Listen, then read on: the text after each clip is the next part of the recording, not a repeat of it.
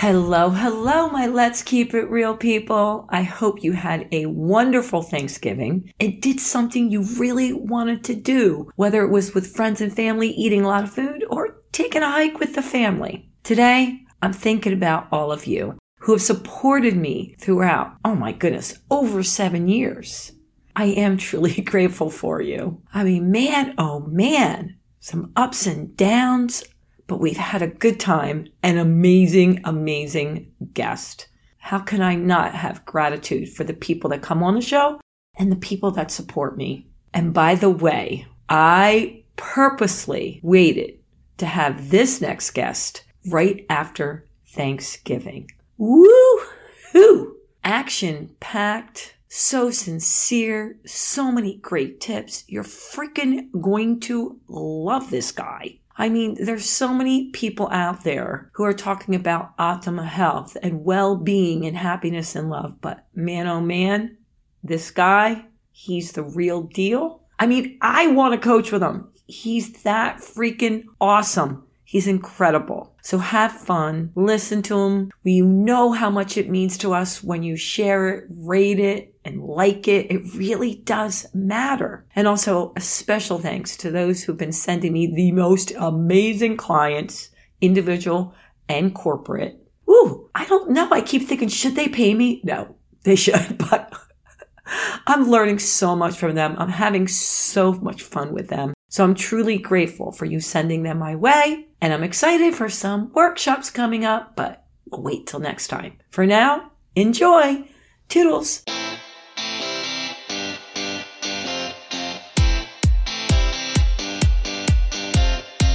This is Let's Keep It Real with Sandy Joy Weston, your weekly dose of positivity with awesome stories and guests from all over the world. It's an opportunity to learn some great new things and expand your mind. We'll tackle topics from all areas of life, and as always with Sandy, the sky's the limit. Okay. I know, I know my Let's Keep It Real people. I've been pumping this guy up but I am so excited about his journey and all that he is going to tell you. I was up all night last night. I'm not kidding you. He does not know this. And Mark, I'm telling him for the first time, just researching what he's done, researching what other people were talking about. And you're saying, Sandy, what is Mark talking about? Well, let me tell you about him. Mark sold his multi-million dollar company in 2010 and began a new journey. He was diagnosed, this is the big thing, with bipolar 1 disorder and was told there was no cure. I know this all too well. A few years later, he was, what? Restored to full health. Woo! He wanted to share the tools he used to overcome his mental illness with others. So he began coaching, thank God, writing and speaking. He will be publishing a book. We'll find out if it's out. Prisoner of War. Oh, he did. It was published in August to help others in similar situations as him. Mark, how are you? Thanks so much for being on. Oh, doing great. It's so good to be with you. I love your podcast. it just fits me, doesn't it? It just fits me. It does. You get you got a lot of personality to share. I love it. Okay, Mark. So this is a subject that's so near and dear to my heart. And I love what you're putting out in the world. But before we get all into the cure for bipolar, even one, which is, you know, saying a lot, if I was going to give you one word to best describe your past 30 days, what would it be? Joy. Not just because it's not just because it's your middle name. Be like, wait a minute. Okay. no, but it is. It's joy. Tell us more. Tell us why. I enjoy my life. I have a uh, wonderful wife and five children, and I get to wake up and I'm free. I'm free. alive. I get to do what I do, and it's fun. Okay, so can we back up on the five kids? Because I have five cats and a dog. I don't know if that counts. Well, you know what responsibility is then. Just make sure you feed them and change the litter. That's it. okay, five. I need I need to know more because I think that sounds like a lot of fun to me. In my next life, I would love to have a basketball team. What are the ages? Uh, the oldest is 23, and then we have 23, 21, 19, 16, and 12. Oh. Four boys, and then uh, I think the happiest day of my wife's life was when she found out that the the fifth child was a girl. Not that she didn't love our boys, but I, I get it. there was a desire for sure to have a girl. Okay, I know you're not married to my girlfriend, but my girlfriend's the same way. She had four boys and she looked at her husband. She's like, we just got to give it one more shot. And they had a fifth and it's a girl. Oh, good for her. And they're around the same ages, so it's really creeping me out. But they live different names and in California. So have you always known you'd want a big family? Well, I grew up with five in my family. I have four sisters and then me, and my Oh. wife and my wife had five in hers. She's the youngest of five. So uh, it was kind of when we first were dating and thinking we were going to move toward marriage. We did talk about like, hey, what does that look like for us for kids? And mm. I think the number was more like three. But once you have three, Does it matter? fourth one's not that much more work and Yeah. once you have four boys just like your girlfriend it's like Yeah. maybe one more Yeah. By the way, it is similar to cats. I just want you to know. Doesn't make us crazy cat people because we already have three. What the heck? We'll adopt two more. So I know it's not the same thing, but I get it and I love it. So do you celebrate holidays really big? not last year but normally Yeah. we do yeah because i have let's see my mom's family they have eight in her family lots of you know uncles and aunts and cousins and you know Yeah. and my sisters most of them have children and so there's big get-togethers Freaking love it. I know it must have killed you when you couldn't get all together. Must have killed you. no No. once in a once in a while, Sandy. You once in a a, while. It's a- not that we would have planned it, but it, it was all right. Yeah, it was okay. All right, let's dive into it. I have a lot of questions for you. I asked my listeners before you came on, and I, we're not going to get to them all, but we'll get to as many as we can. But the biggest question I got, well, there was two, but the first one is, why did you leave your company? I don't think anyone's ever asked me that question before. Why did I leave? So, uh, I don't know. so I'm going to give you the true story. Ooh, thank you. Let's keep it real. Yeah. So in 2006, uh, which was four years before selling the company, Right. I was in my beautiful office that was over on the ninth floor overlooking an arboretum, and it was fall, and I heard this inner voice talk to me. And probably the first time in that way. It's kind of strange. I know some of your listeners might be okay. Who is yeah, this they're guy? used to me. Go for it. You All can right, go all in. and the message was, you know, Mark, uh, sell the company and you need to sell the business and move on and become. Now, I know this was a metaphor, or at least I, I think it was a metaphor, but to become a priest. That was the message. I'm like, and I'm, Wow. I grew up Catholic. And so it's like, wait a minute. So there's a couple of problems here. First off, I'm married with kids and you can't do that. but Preacher.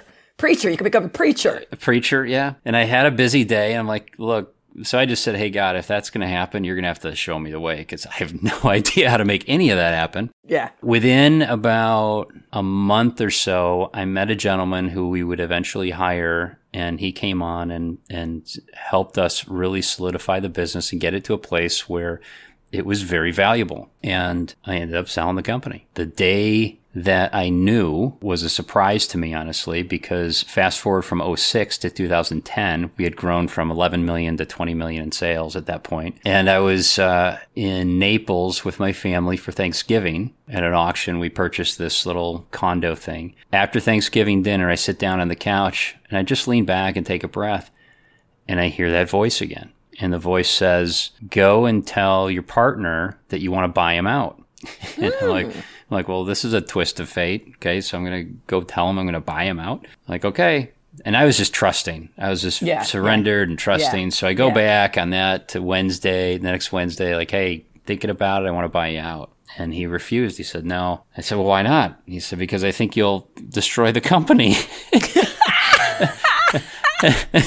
and I said, okay, well, what do you want to do? And he said, well, and he said, well, how would I buy you out? And I, I felt internally every cell sort of leap for joy.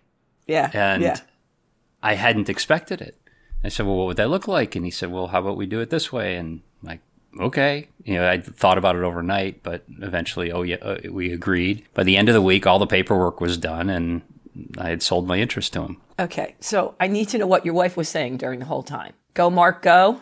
Well, I went home and told her, and she said, "Whatever you want to do, you know, it's your it's your company." Okay. So here we are.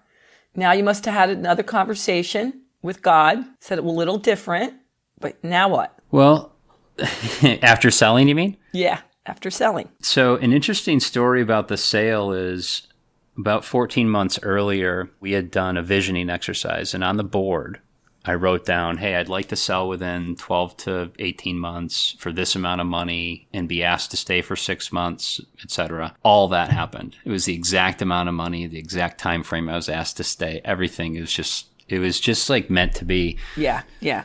So after selling, I had an identity crisis that I didn't know I was having. And what that was looking like for me is I had a lot of ego wrapped up in being an entrepreneur, running a company. We had 150 people, 20 million in sales, and we were doing pretty well. We, and, and people knew me as that guy. And so I had zero plan of what to do after. So I kind of meandered a little bit I traveled. I went to Israel. We, our family took a bunch of vacations. Um, and then because of that identity crisis, I felt so empty. I wanted to be involved. So people, when you have money, start to say, Hey, I need some money. And especially in the entrepreneurial circles, I had a few people ask if I would invest in their businesses, and I did. And I ended Yeah. up lo- losing about a million dollars in a very short period of time. And so that taught me that I needed to learn how to manage money, Not give it up so quickly. which I've since done a much better job. yeah. So that happened. And about uh, nine months after selling, I ended up in the psych ward. But prior to the psych ward, there was a week where my reality just completely changed. Mm. I, I started hearing voices. I started, you know, hallucinating, having messages sent from quote unquote the other side. Whoa. I was shown a vision. I was at the throne of God. A wall moved. You know, Mary, Jesus' mother's talking to me. I'm, I'm just like in La La Land Yeah. and loving it And loving it. Wait a minute. And did you just say loving it? and loving it. Okay. I was loving it. I I was craving my whole life a spiritual connection. That there was there was this sense that there's something more. There's something that is real about me. That's not the false presentation that I felt that I had to put on in order to be liked, uh, hmm. because that was a big deal. And Yeah, a, co- of a core to the mental illness was that need to be liked by other people. Okay. So there's a lot to unpack there, Mark. But my biggest question is up to this point, when you said you had this identity crisis and end up in the psych ward, had you ever had any other signs of mental health issues? Zero. Zero. Well, I, well, one one time I would say I was talking to who I thought was a, I think a potential client or something, and she must have been psychic or something, and she said that I was really nervous, and I said nervous, I'm not nervous, and she said, yeah, you're like a duck. You know, you look really calm on the surface, and underneath you're paddling away, paddling away, paddling away. Wow. And Wow. she was right, Yeah. but I wouldn't have associated that with any kind of mental illness. It was something that I didn't even know was happening. But she Yeah. she just laser focused like, "This is what's going on." I'm like, "Yeah, that's true." I didn't do anything about it. Yeah, yeah, yeah, yeah. At the time, you know, you had a lot going on. So, what took you to the mental institution or the, what did you call it? The mental clinic? Well, I, th- I think I, I call it the yeah. it- It's the official name. I think is a behavioral health facility. I like, I like that name. Yeah, I think that's what they call it. I call it the psych ward. Okay. So what took me there? Yeah. Like, did you take yourself there or did family go, okay, enough is enough? It was uh, so it was late on a Saturday night, about two, three in the morning. My wife had, you know, maybe four. My wife had come down a few times to try to get me out of the downstairs bathroom. I had been in there, kind of doing yoga stuff, and which I'm not a yoga guy, but I was doing some pretty strange things. and uh, at one point, I was growling like a lion to try to get what I perceived to be some kind of chip out of my throat. You know that I thought Yeah. You know, was some kind of paranoia sort of deal. And I heard my wife on the phone calling the paramedics or the police. Yeah. Yeah. And they, they showed up and they ended up dragging me out of the house. Literally. Yeah. Literally. Yeah. Oh boy, that must have been so tough. I mean, when they were doing that, were you fighting them and so much against like what the heck is wrong with you at the time? No, I wanted more time. So I was processing through this idea that there was going to be some kind of mystical event that I'd be waking up, if you will. And Yeah. that concept is a concept that we've all heard before. You know, people are awake, or if you will. Yeah. And I had this idea that I was going to wake up. And when I woke up, that everything would be so peaceful and calm mm. and all my worries would go away and I'd just be kind of in this blissful place. And I wanted to stay to finish. And I even told them, like, hey, just, I'm almost finished. Just let me finish. And they, as they were putting their rubber gloves on, Yeah. What was And- done here? which I which I kind of I mean I cognitively knew like okay hmm. when he's putting the rubber gloves on I'm like okay this is over Yeah. Yeah. and so as they grabbed my arms and pulled me out toward the garage I I wanted to fight but there was that same kind of voice in my head it's like just surrender let go it's fine Yeah. and I just let my body go limp and that's when they dragged me down the rest of the driveway Oh boy. So while you were in there, were you thinking once you were there, okay, this is where I need to be and they can help me? no no I th- I thought that's where we were going, but I didn't want to put words in your mouth. no, no, it was I accepted quickly or more quickly. It's not a word quicklier. More quickly than I thought hmm. that I was there. Like, okay, I'm here. Yeah. Yeah. And I think it took me a day just to get out of my room and then walk the hallway. And then there was this group of people sitting and they, like, hey, Mark, come over. I'm like, yeah, not really right now. But eventually I did. And they, it's a circle of people with a, a counselor. And we were just sharing our stories, what's going on. And I was listening to these stories and my perception, of course, of a mental hospital, never knowing anyone who had any mental health issue Ah. that affected me. I knew people had them Yeah. Yeah. in fact had a few employees of ours that struggled with some stuff but i didn't have compassion or understanding i was more of the mindset that like what's the big deal like why Yeah, why are yeah, you like yeah. this and as i listened to their stories something melted in my heart it's like wait a minute these are normal people so what's going on so i shared my story and enjoyed sharing the story and for the longest time I mean it was only there a week but for the longest time i really held on to an idea that i was there to help them Yeah. Yeah. because I was helping them. We help each other. Yeah. You know? Yeah. You help each other. So a week is not long. A week is not long at all. You were able to, to get out quickly. Uh, maybe it was a little longer. It was close. Yeah. Yeah. we'll call it a week, T- ten days, All somewhere right. there. So, who diagnosed you though with bipolar one disorder? They did, or other doctors in the future? No, a doctor. So they, so while in there, everyone's assigned a psychiatrist. So I had a psychiatrist that they do a test. They ask a bunch of questions, and then they, they didn't tell me the results of the test. They just, you know, Yeah. left me in the dark there. But then um, my neighbor actually across the street had coached with the top doc at that hospital or at that facility, a psychiatrist. And so my neighbor's like, hey, you know, why don't you talk to him? And, and this guy had stopped taking on new patients, but he ended up being my psychiatrist. I, I, I chose him. He came in and met me, and I'm like, yeah, I'd rather have you than this other guy Yeah. and uh, he seemed to have some sort of interest. You know, he's like, I've never seen, it, not never. He said, this is one of the more unusual cases I've ever seen. And unusual because why? Well, a couple of things. One, um, the success I had had.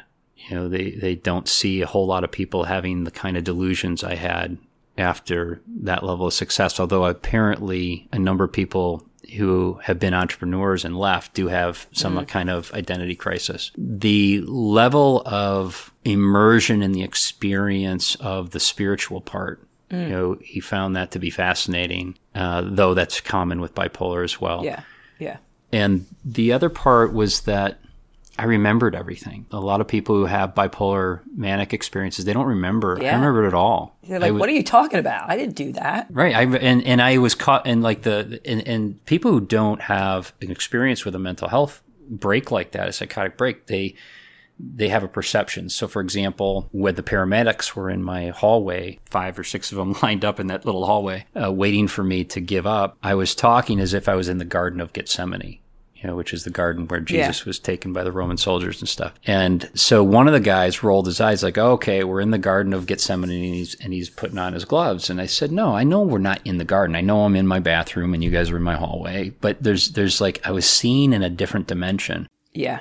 yeah. And there was an element of, of whatever I was sharing that this particular psychiatrist thought, hey, this is kind of interesting. It was interesting enough. It wasn't the same old thing. It was interesting enough to let him take on a new patient, I guess. Unbelievable. Yeah. Tell me about it. I mean, unbelievable. So here he is finding you like really like a science project. Do you know what I'm saying? Like, oh my, I've, I've never experienced this and I can learn a lot from him. But what I want to know is he the one that told you there was no cure? Yeah. Yeah. That was the same same guy at same the end of the at the end of the week. You know that story. Yeah. Uh, do you want me to share it? Yes, I do. So at the end of the week, I get this visit from him. He sits at the side of the bed and tells me, you know, look, you're diagnosed bipolar one. And I said, okay, what's that? And he said, well, he explained it. I said, well, okay, well, how do I get better? He's like, well, there's there's really not getting better from this, and which which right away I'm like, what? Well, yeah. He's yeah. like, well, well, I said, what's going to happen? He's like, well, I'm going to give you some medication. I said, well, how long do I have to take that? He said, well, pretty much the rest of your life. And I'm blown away. I'm like, wait yeah. a minute. You're saying that this thing isn't going to go away. It's not going to heal. There's nothing I can do. And he said, look, the most we know about the brain is from the 1990s. And even that isn't that much. He said, so we, we don't know what we don't know, you know? Yeah. So we'll manage the meds. And if this one doesn't work, we'll move to another one. Yeah. And that was it. And he explained, by the way, um, this is a common explanation apparently in that world. He said, uh, you know, there's software issues, you know, that people can have, and there's hardware. He said, you have a hardware issue. He said, it's almost like your motherboard, using a computer analogy, is broken, yeah. and the and the medication's like the glue that keeps the motherboard functioning well. Yeah. You know, bullshit is what I said in my head. Yeah. Yeah. But like crap. Did he give you any explanation of why there was no cure for something that you didn't have before and now are just experiencing? Because that doesn't even make logical sense to me. Well, keep in mind, psychiatrists go to school to learn how to dispense five categories of medication. And if those five categories don't work, mm. then they have ECT. And I'm yeah. oversimplifying, but that's a lot of the education that they yeah. get in school. So they're not taught how to heal people. Yeah. That's not yeah. what they're trained to do. And so they don't all have a concept yeah. Yeah. that someone can heal. Yeah. And he did and he didn't and probably doesn't. I'm going to tell you just a little story because I think it's relative to what we're talking about. Okay. But I grew up with a mom that who knows major mental health issues and they never really diagnosed her. But very poor community where we grew up in the project. So she was put in mental institutions that they just drugged the people. I mean, that's what they did. Yeah. And I always believed I had a purpose and that there was divine intervention for me to do more with my life, even though they're like, listen, this is probably going to be your journey. I mean, this is genetic stuff going on. And I used to always say the Mark. And I was a kid. I'd be like, are you sure? Are you really sure? Because something just doesn't make sense to me. So when my brother and I would go to these mental institutions, I mean, these poor people were just so drugged and, and they were doing shock treatments and everything just to keep them quiet. I would go in with my tap shoes.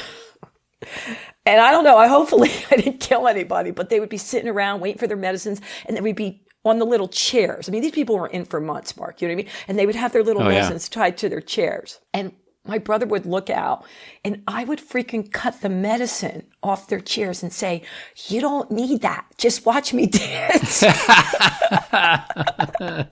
I'll give you joy. oh, that's good. And something I mean, and I would do that every time. My brother would be more upset than me. He was older, my brother, but it would bother him. I'm like, no, no, no. Mom's going to make you moccasins. You love your moccasins. and she won't be home screaming and yelling. So look at it that. And I'll get to entertain with my little boo. And then they'd shut me down eventually. But always my entire life, it just didn't make sense. Like, does it have to be your path? Like, I know there's some severe mental health issues I don't understand. They don't understand. I've researched it. There's so many doctors who don't agree with one another Uh, like you said, they just really don't know. But I'd be like, are you sure that you have to just have that and that's it? And then all these years later, I've always used fitness as my vehicle to spread joy. and I'm not a therapist and I'm not, you know, a psychiatrist, but I always have taken entry level, I call it A people, to say, are you sure that has to be your path? I mm-hmm. mean, are you sure that it's genetically that's it? Or that you had something in your life happen and now there is no way and you're just managing it with drugs. So when I saw your story, I said, thank you, God. because I've never had anyone that slightly agrees with me on my podcast. And I've been doing podcasts for seven years. Well, and and to to to add to that, I'm healthy. You know, I've been off all medications for, since I think it was I don't know end of 14 or 15, 2015. Yeah. So it's been a while, and continue to be healthy. And it's one of the things that drives my passion. It's like, hey, people need to know that you can get well, and yeah. just because someone tells you that you can't, it doesn't mean you have to believe them. And you asked a great question, like, are you sure? Like, uh, yeah. you know, can like, how do you know? And they don't. And that's the thing. They know what they know, but in this area, there's a lot of people practicing real medicine and they don't believe that people can get well. They just don't. I know. So if you go into your doctor, right, and they say there's no cure, imagine the impact. Find another had. doctor. Yeah. Sorry, go ahead. That's right. Imagine the impact, though, most people have. Okay, I mean, on anything, there is no cure. Unless you're a really, really powerful, strong person or connected to some divine source, it's hard to buck that system, don't you think? Everyone that I know who's ever healed truly from any kind of mental health disorder has some spiritual connection and is is going to always find that that's where they're going to get the biggest healing. Now, some people say that they're, you know, quote unquote healthy and they're on four medications. It's like, okay, well, that's okay if that's their role. Yeah. To take four medications and call that healthy, but that's not health to me. Yeah. What I'm talking about is someone truly healthy, someone who's transcended the trauma or the, you know, the the voices in their head, the cycling, the depression, whatever it is that they've really moved out of it. Yeah. There's always what I call a spiritual component. Now they might name it something else, but there's a spiritual divide that starts a um, person on the path that's going to lead to these kinds of situations. My, I'm not a doctor, by the way. Yeah, yeah, I know that. You're you're going from personal experience. So let's go down that path. You're sitting there. The doctor says there's no cure. You get out, and now what? Well, have you seen um, the Russell Crowe movie, A Beautiful Mind? Yes. All right. So, and for any listener who hasn't seen it, there's a scene in there uh, which you'll get, Sandy, where he's at the kitchen table and he's playing with like a kid's toy and uh, his wife's doing the dishes. And he's just so out of touch because he's now medicated. And he's yeah, no longer yeah. hallucinating, etc. And he's bored. And he says, What do people do? and she responds like this this is life this is it you know? And there's such a there's such a moment of disappointment like wait you know where are the spies and the and the code breakers and all the thing that he was yeah. dealing with? That is the best illustration. There's a level of fear that it'll happen again a desire a desire for it to happen but not the way it did. Yeah. Right? So i wanted to go back. My wife knew that because I felt something was incomplete. There was something happening that was good, even though I didn't understand it and may not have looked all that good. There was something that I was wanting. And my wife started to, at that moment, um, treat me like a kid. I was like a, a sixth child in the house. You know, she made sure I took my medication and got up in the morning and you know, lack of purpose would be, yeah. you know, yeah. a, real yeah. good way of stating it. Emptiness. Mm. And that was six weeks before I got out of at the end of September. And on 11 11, I was doing a TEDx talk. So I was preparing. That was the one thing I had focal point on was I was preparing for that TED talk. And what was the topic? So a vision came to me many years ago, back when I was running uh, the tech company. I had learned about cycles, uh, and I wanted to know what the business cycle was to avoid uh, or prepare for recession. And actually, it served us very, very well. Yeah. And so I started to be fascinated with historical cycles, how history repeats. And it's like, well, does it have to? Like, you know, we went, if you look at the gap between the Revolutionary War and the Civil War and World War II, it's all about 80 years apart. 80 years from there is like 2026. gotcha. which would indicate that the end of the next major winter cycle would be 2026. So we're in it. You know, it's about a 20 year yeah. thing. And so I did a TED talk on that. And the intention was to educate people about the cycle and then ask a simple question like, what if we could change it? Mm. Little did I know while I was focused on the outer world, because I planned that talk well before the psychosis. Yeah. While I was focused on the outer world and wanting to change the outer world, what actually occurred is I learned way more about how cha- how to change the inner world. You know, that became my path. And once we change the inner world, the outer world just changes. Yeah. Yeah.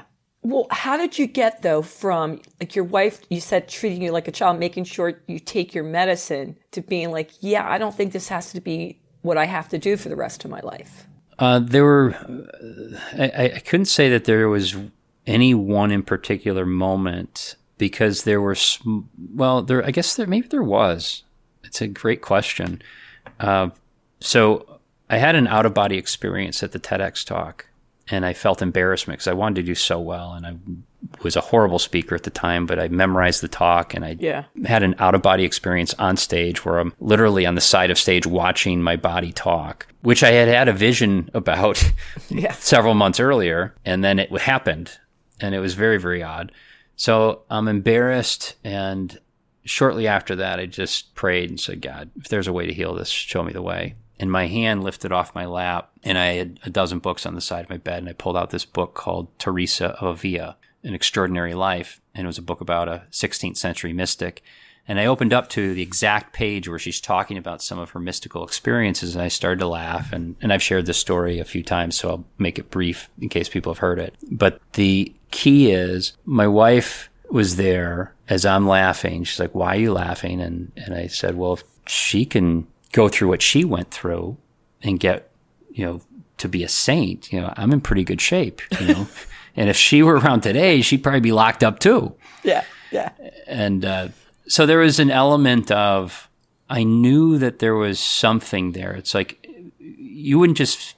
I mean, think about it. Think of your city. Everybody, think about this. You're sitting there, and your hand, without you moving it, lifts off your lap. Yeah. And it, like it has a mind of its own. So there was something moving in me. There was a spirit waking up. And I think that's the true nature of Armageddon. That that whole biblical thing, it's like I'm not sure that it's necessarily just out there. I think it's in it's within. It's this battle of am I good? Am I evil? Am I this? Am I that? And this this turmoil. And upon the last judgment, the last time we hold a judgment in us, you know, and, a, there's a process that we can go through to really heal to purify. And I think that's what was going on for me as I was purifying some of these thoughts and beliefs yeah. and the, the, the hate and the hurt and the whatever, whatever it was.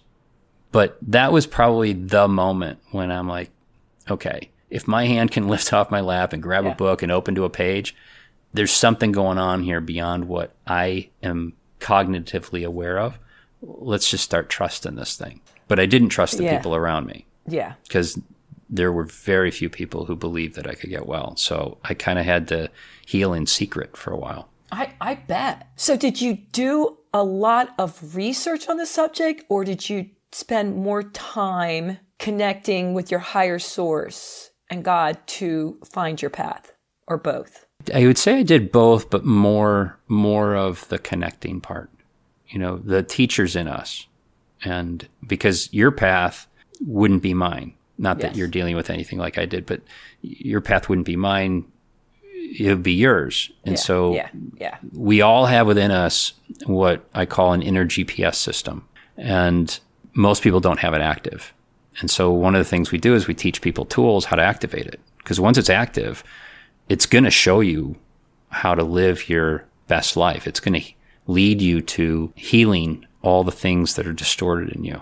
And I think anyone can heal from a mental illness. You know, this, the, I, I'm going to just touch on this a little bit because I know it's a whole nother podcast, but I'll come back. I would love that because this is a big subject for me. And I, by the way, that's a third podcast. I sold my businesses in 2019 and went on the whole journey. Like now, what's my identity, who I am, but mm-hmm. uh, in a different way. But I have always I understand labels of the of mental health. I, I get it. But I always pictured these bunch of dudes sitting around not knowing how to diagnose things and going, well, we're going to call it this, we're going to call it that, because they don't know how to deal with people or they don't understand it. And so you might get stuck in a category and that's your identity. And that scares me and that puts limits on what people can do versus I do understand if you go, okay, I have bipolar, I have schizophrenia, I'm on the autism spectrum, you don't feel alone and it kind of gives oh, okay, now I understand why I'm acting this way. Does that does that make sense? Yeah. But it bothers me. Do you know what I mean? Because then I feel at the other hand, you think, okay, this is what they say and this is what I can expect. And you don't live up to your full expectation and what you're capable of doing. Yeah, it's like uh, my uh, analogy would be let's say that you have a deflated basketball and and you can't go out in the driveway and bounce the basketball. You could call that something and say that it has this disorder. You know, it's a you know basketballitis or something. Yeah and in, there was no cure until they invented this pump mm. that then fixed it, right? But let's just say that there were no pumps. It was like a one use thing. And people forever like, hey, basketballitis up, they're done. And unfortunately, a lot of people have that idea. Well, it doesn't mean that everyone holds it in the medical community, by the way. I mean, a lot of people do believe that people can get well. There's a whole yeah. integrative mental health field. We just did yeah. a big summit with 40 people, 40 practitioners. And it's like, they're, yeah. they're incredible, you know, resources out there that do believe in the full restoration of health. However, it's not mainstream. It's not. And the label question that you were bringing to the forefront, it, it, it does give some people some sort of anchor that, oh, yeah. oh, Comfort. good. Now I can, now I can take this pill or now I can do whatever. Um, and, and at least they, they have compassion or the people around them realize, oh, it's not that you're just behaving erratically. It's because you have this. And so now they all anchor on that. It's like, well, uh, who's that serving? I think it serves somebody, but it doesn't okay. necessarily give someone a launch pad to getting healthy. It puts them into yeah. now a series of protocols that a um, group of well meaning people probably put in place in order to keep our society put together. You know, instead of having the institutions like your mom was put in, now it's more, hey, you go in for a week or two and then you're out, and it's outpatient, a lot of outpatient stuff. Gotcha. So there, we don't have the same storage of humanity. We have those same people dealing with the same things, but they're out in the world medicated, and there's a whole lot more of them. Yeah, and there's more yeah. coming, unfortunately. Yes, I, I do know.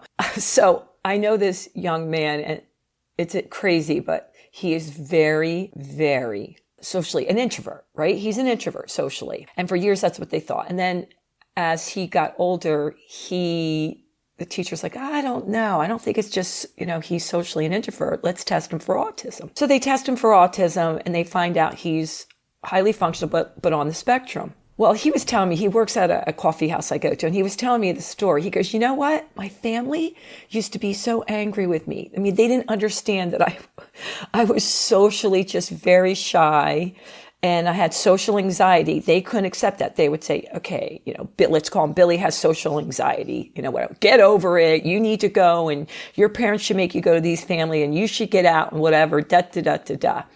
Then I get diagnosed with the autism spectrum and everybody's like, okay, and treating me nice and amazing and it's okay. And he's like, what the F? You know, like they didn't accept me for who I was before, but now I'm on the spectrum. He said, by the way, because he didn't get diagnosed till he was like, I guess 17. He goes, I'm happy. I'll take the diagnosis because now they think, but isn't that sad? They couldn't accept, hey, I can't deal with these family gatherings. That's too much for me. I can only take it little. They look like he was rude, obnoxious. Your parents should treat you better. But now, you see what I mean by the label? It's okay. You're that way. Crazy. It's normal, unfortunately. And, and, and there's this thing, you know, that we, we normalize insanity and that, that behavior is insane. And because the parents, and I've been there. So, so I've, I've been this parent too, because the parents feel embarrassment,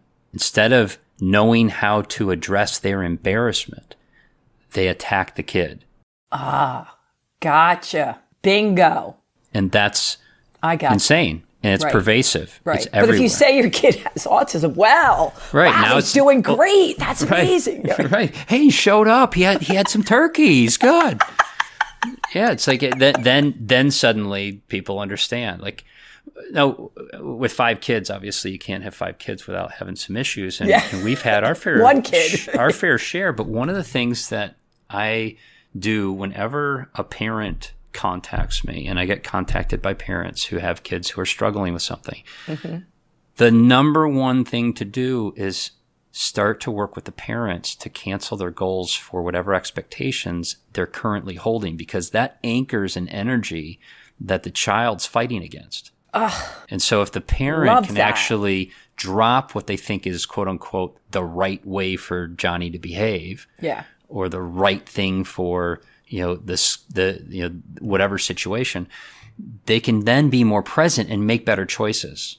Because what they're carrying into all those conversations just like the embarrassment you know thing that we started with here they're carrying their past. Mm.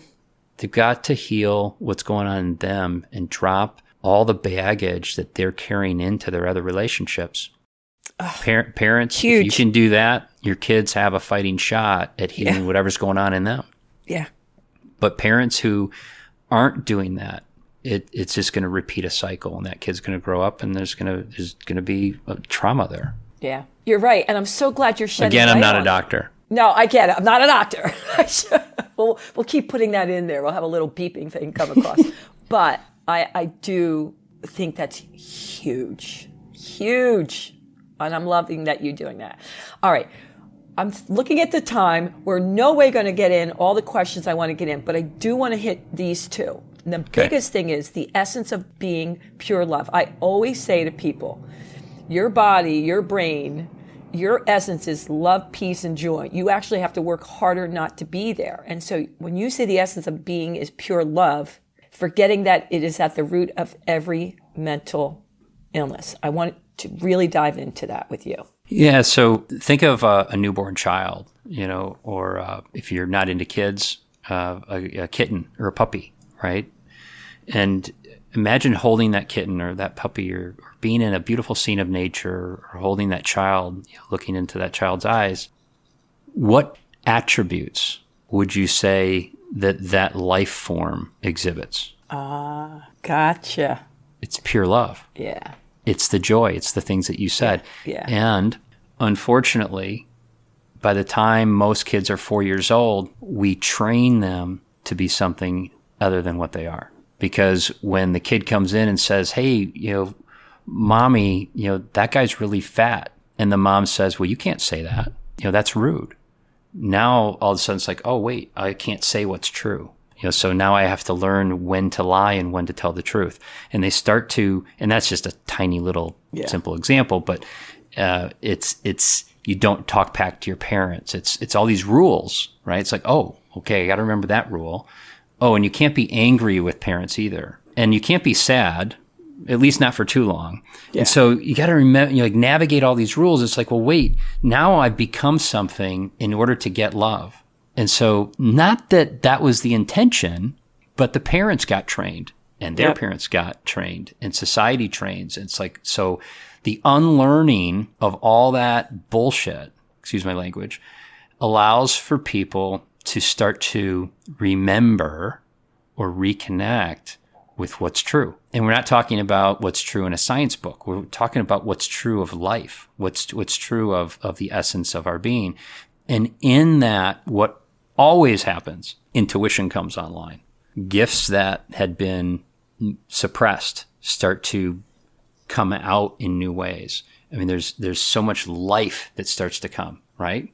I mean, just I mean, if you took a um, if you took a plant and planted it into a, a garden, and then blocked it from the sun, it's it's not going to fare very well. Well, you take the box off and allow for the sun and the water and the nutrients to mm. come. It's going to start to grow. It's going to start to show its gifts, like flower and fruit or whatever it's going to do. Well, humanity, we're all latently born with that essence of love as the core beingness. And some of us were abused and protected it so that it couldn't get abused again, right? Yeah. But by by putting that protection in as a child, that person who is doing something really smart probably to save themselves from feeling the pain that they didn't want to feel as an adult walks around blocking love from relationship you know with themselves and possibly with others so there's all these things can be rooted from the forgetting the truth Yeah. and yeah. that is you and all of your listeners and everyone on this planet, no matter what they've done, at the core of that person is pure love. Mm. They may look like really nasty, dastardly people and be doing things that are way off target. The only way a person can do anything hurtful and harmful to another is because they lost connection with what's true. Because if they knew it was true, they'd also see that the other is in pure love and they would make choices from that place. Now, someone who's being attacked, they're going to have, you know, we can go down that rabbit hole, but we won't. There's just this core, let's all remember who we truly are and we'll stop all of the dynamics that keep us cycling around mm. this negative and destructive behavior. So I'm seeing your connection with your spiritual path and all that you went through. And I hope you, you see, I'm sure you do, as a Oh, yeah. blessing, Huge blessing. huge blessing.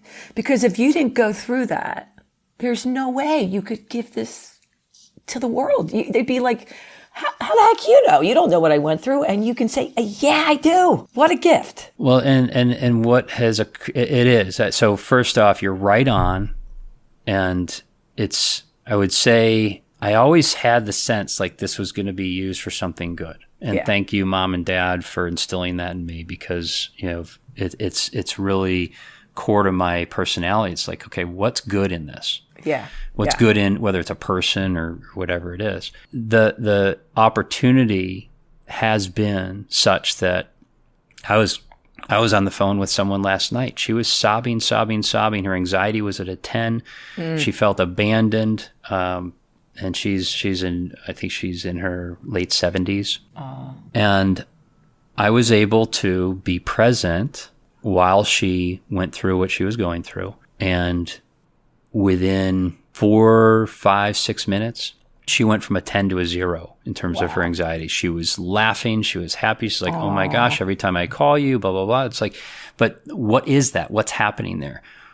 When someone, and you know this, when you're with someone who's really connected, right? Mm-hmm. And they're in their optimal being. We have a program called Optimal Being. When they're in their optimal being state, or, you know, and Jesus taught us this, you know, lots of past teachers have taught us this. Like there, there's a, there's something about like, hey, within us, there's this connection to that life source, and it exists in you. And when we allow for that to come up, when someone's really truly living in that space, anyone who comes just within a thought of that person is going to start to feel a little bit better. But in their presence, you can walk into a room where someone's like that and you can feel it. You can sense it. And the opposite's true too. Someone's kind of a dastardly, nasty person or having a bad day. Not that they're a nasty person, but they're having a bad day Yeah, or they're, yeah, they're behaving poorly Yeah. and they walk into a room where there's a lot of joy. If that energy is stronger than the joy, it can suck the energy right out of the room. Yeah. People are like, "Oh shit, you know, I don't, I don't want to be near this person. Like, maybe we should go to a different party." As- and also, the other is true. If you're in a really bad space, you don't want a pippy sippy joyful person. You're, you're like, wait a minute, I don't, I don't need to be around you right now because they can't handle it. So Right, exactly. And and but you don't need to be like with the woman last night. I didn't say a word for those 4 or 5 minutes. I just breathed and Yeah. I allowed her to speak and but I held her accountable to what was true. Yeah, Because she yeah. went off into this pity party and like, "Nope, you you're not going there. That's not that's not true. What you just said isn't true." And challenged it and then that popped her out. She's like, "You're right. It's not true." Like what about what about, you know, and and then remind the person. There's a a great story which I've got to find the the a way to to s- share this with people uh, but so that you can go see it. But there's a story about an ancient culture where they would sing a song. Have you heard that? to every newborn child? No. So the, the I think it was the women would gather around the child and they would sing the child's song. And they would sing it to the child as the child's growing up. And so when they got to their teen and years and they started to, you know, get rowdy or, or do something that was that was against the tribe or or not aligned, right? Instead of punishing, they would sing the song. Wow. They would help them remember their true nature. Ooh, I love that. It's like I always say you're holding the space for others when they can't. Like I just hold them in the space. Yeah, yeah hold that's them in it. the space. Yeah. That's it. My wife told me not to say holding space because she's like, no one knows what you're talking about. so I'm glad. So I'm glad you said it. I always my friends get me and they're like, "What are you doing?" Like, that, uh, like my friend right before this, I'm like, "Yo, blah blah blah." She's like, "No." I go, "Okay, I'm sending you." She's like, "You gonna hold space for ease and flow?" I go, "Yes, I am. It's coming at you." Well, I don't so. think people understand that that's actually a, a, a metaphysically, it's a real thing. Like, so if you're holding space and someone's going through something and you're breathing, you're actually allowing that energy movement where they might be holding their breath. And so I always remind people when we're doing work, it's like, hey, remember to breathe. That's yeah. really all you got. If you breathe and allow your feelings to come up and allow what's going to come up to come up, your memories and everything, and not not restrict, you're going to heal really quickly. You know, I want that study.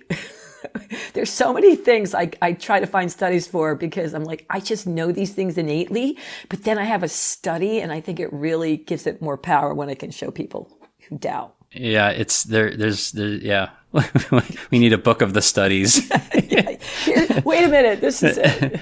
I know it innately. I know it from my life. But here's the they studied the brain, and this is energy just travel, whatever. My husband is so funny and I love him and he loves me. He's like, just go do you. But it's funny because people look at us together and he's like, okay, energy, it travels, thoughts. like he's like, he has no idea what I'm talking about, but he'll always say, you go do you. Yet he has a strong faith in God. It, so it's, but it's funny because I write books on this, Mark, and he's like, what do you mean you can feel the energy? There's no energy. It's, I'm like, yeah. And the, and, and the cool thing is, is he doesn't have to, yeah. Right? Cause yeah. you do. Yeah.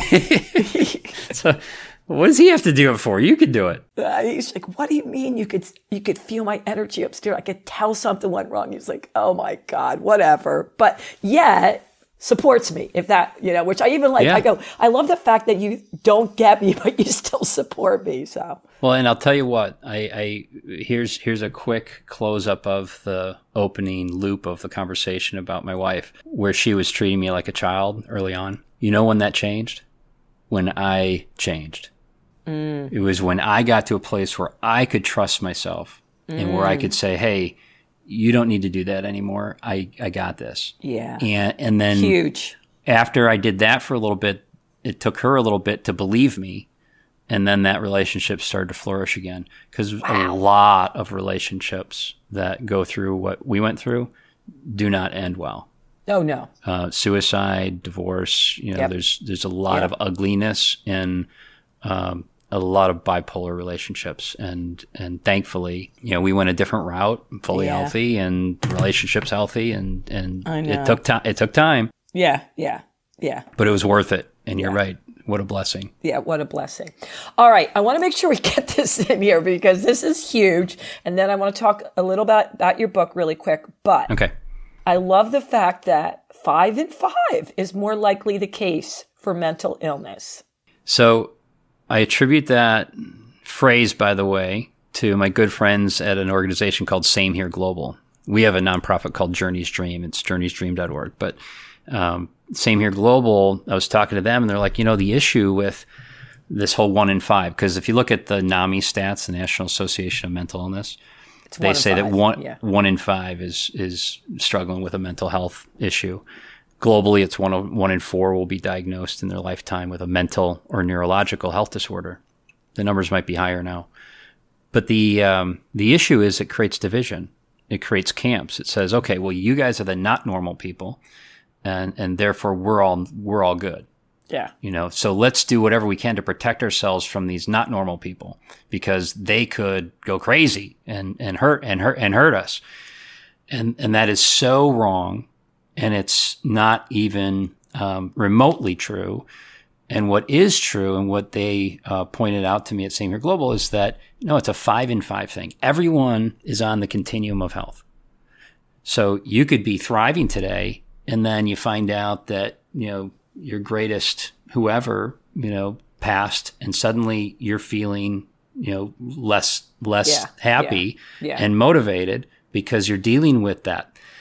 Now, someone who has the ability to really process through that healthy um, energy that's coming up, sadness and grief or whatever is coming for a person, is going to move through that and then be back into thriving. But Yeah. unfortunately, we don't teach the core skills that we could teach in kindergarten, but we don't teach these core skills about how to deal with our mind and our thoughts and emotions and, and these spiritual divides.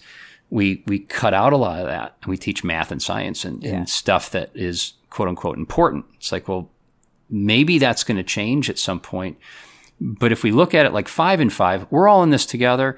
And the same tools that I can use to heal from a bipolar illness, you can use to thrive and attract the next podcast guest that's going to be like way beyond Yeah. what I am. Yeah. Don't say that. Wait, I just caught that. Don't say way beyond what I am. But anyhow, don't look at it that. Okay. It's funny. I have a, I say it differently, but I, when, whenever I have clients or kids, and I, I deal a lot, by the way, with, I, I do go in schools and I teach about uh, reset the brain and train your head and body will follow because I'm a big component of everything you said, everything. I said, I don't, I always say, I don't really care about my kid's math and science score. And what about his emotional being? Let's get it up going here. But I had a young lady the other day, you know, she was diagnosed with bipolar and her husband's like, well, you just have to suck it up for your family, you- know, the whole thing. And, you know, and I was like, Yeah, he's- he's scared. bra- yeah. And I said, your, your brain, all our brains are unique and amazing, you know? And at different times we go through different things, but please do not think you are less. And she was just crying hysterical because, you know what I mean? Like she just was not accepted by the family. And they were like, oh, we always knew something was wrong with you, you know? And I think she, oh, she's in her 20s. It was crazy. It made me so sad, you know? Yeah, it's criminal. And I mean, what we've what we've done to yeah. distort and separate and divide. It's um, and and it makes sense because there are a lot of people who are broken and divided internally. It's going to show up out in the world. And it's fear. You know, it's fear based. I mean, it's all fear based, you know, so. Yes, yeah, But people like Mark are changing the stigma and the world. And I'm so happy you're doing this. And I'm so glad that you, like you said, you have systems that you help people through this and you coach. And now you also have a book, Prisoner of War. yeah, yeah. I've got uh, there's a few books I have out. I have a kids book called It, and I've got a business book um, called Awakening the Optimal Leader. Another one coming out for workforces. Uh, but this one is my first kind of fictional novel, if you will. And it was so cool how it came. It was it was just sort of this download that came back in early 2021. And it, it, unfortunately, the more that I see things play out in society, the more I'm realizing maybe it was more of a prophecy than a than anything else, because it's uh, it's showing that there's a mental health pandemic. The year in the book is 2032 and there are these uh, different approaches. These governments collectively come together with tech to come up with a manufactured, you know, quote unquote solution called Carl in the book, and uh, named after its founder. And what it does is it actually uh, is is something that helps protect people from seeing and experiencing the realities that are so ugly in this mental health pandemic, which gets pretty dark. Um, but then there's this character Marcus who uh, is in is in one of their camps. It's a quote unquote healing camp, and he goes on this journey within. And so we get to as the reader or listener because it's I, I prefer the audiobook Yeah. we get to go on this journey with Marcus on his path within, and it's very much going into the depths of a lot of things that um, I would say were very real for me yeah. as experiences. And I've had people who have been diagnosed with bipolar and other mental health issues uh, who have said, like, wow, this really gave them the freedom to go some places in their own journey of healing that they were afraid to go. But because they went through it with Marcus and it was so gentle, you know, Aww. they had the courage and they started healing some deeper stuff that, you know, had been blocked from them prior to. So even if it's just those few people who read it, it's like, okay, well, who knows? So that book is out. It's under a pseudonym, but I'm going to change that. It's under the pseudonym John Aconda. And I was just um, praying about it and realized that, you know, I was doing that because I was uncomfortable. I didn't want people to perceive um, my business dealings with my mental health. And now gotcha. I've gotten to a place where it's like, no,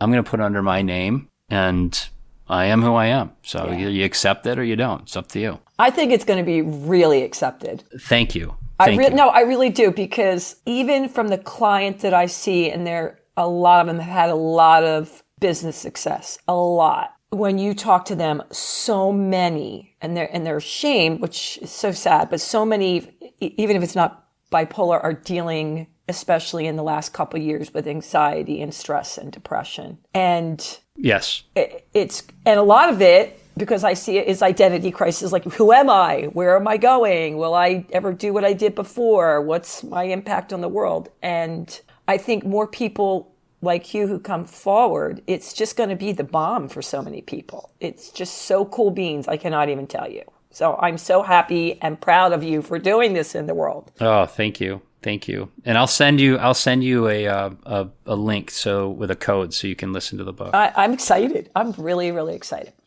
All right, Mark, before we go, and by the way, I am not cutting any of this out because it went over, but every word was pearls of wisdom. So I'm I feel so blessed to have you here.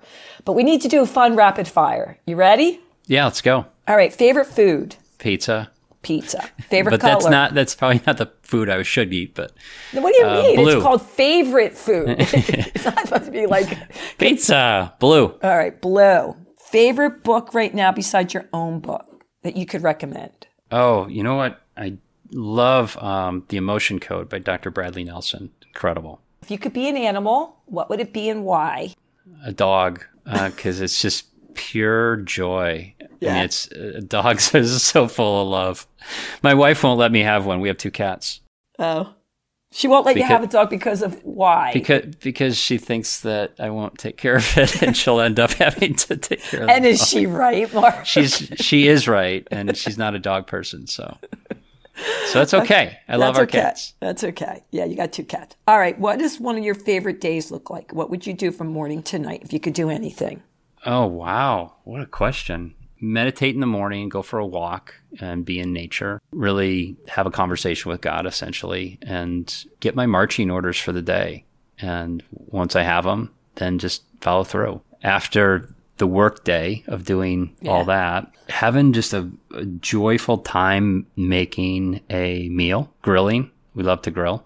So grilling, having a cocktail, you know, being, you know, with my family and then playing, um, uh, Clue or some kind of game oh. with my oh. family. Uh, another one we really like is Catan, although not all of us can play that at once. So that's why Clue, Clue works Clue with seven, seven people. people. Yeah. Yeah, and then probably at the end of the day, doing a ritual where I relax, breathe, and cancel all my goals, conscious or unconscious, and then start framing what tomorrow's going to be like. Ooh. And eat pizza. No. eat pizza. Yeah, I didn't, we didn't even eat pizza in my favorite day. I know. That's now that sounds like a great day. All right, when I say the word universe to you, what does universe mean to you? a collective, uh, unified whole. There's a certain level of, of joy that comes with the acceptance, you know, that the universe that we're in is is really where we are, but it's only a small part of our journey. I like that. All right, Mark, this has been such a pleasure. My Let's Keep It Real people. I know, I know you're going to want to share it. There's going to be so many people that will be empowered and inspired and given hope. We appreciate when you rate and like. But Mark, how can they find you? So, uh, probably the easiest way, because I have multiple sites, but markhattas.com, H A T T A S.com, will get you to kind of a central hub. Journeysdream.org is our um, resource hub for mental health and uh, lots of great stuff out there. And then we have a program called Optimal Being, Hmm. It's optimalbeing.live. Uh, that's actually geared more toward corporate. The individual program can be found there as well, but you can also find it through Journey's Dream. And through those avenues, you can find me, the projects, programs, books, you know, pretty much everything that uh, that you'd want. You can certainly reach out to me. Uh, mark at journeysdream.org uh, would be a way if you wanted to directly connect with me. Uh, or explore anything that uh, you're excited about exploring with me. I love it. Mark, thank you so much for being on my show. I love thank it. Thank you, Sandy. Yeah, this has really been a, a, blessing, not just for my listeners, but for me. Okay, my Let's Keep It Real people, you know what I'm going to say. Until next time, toodles. Thanks for listening. Be sure to share and subscribe if you enjoyed the show, and remember, keep spreading the positive.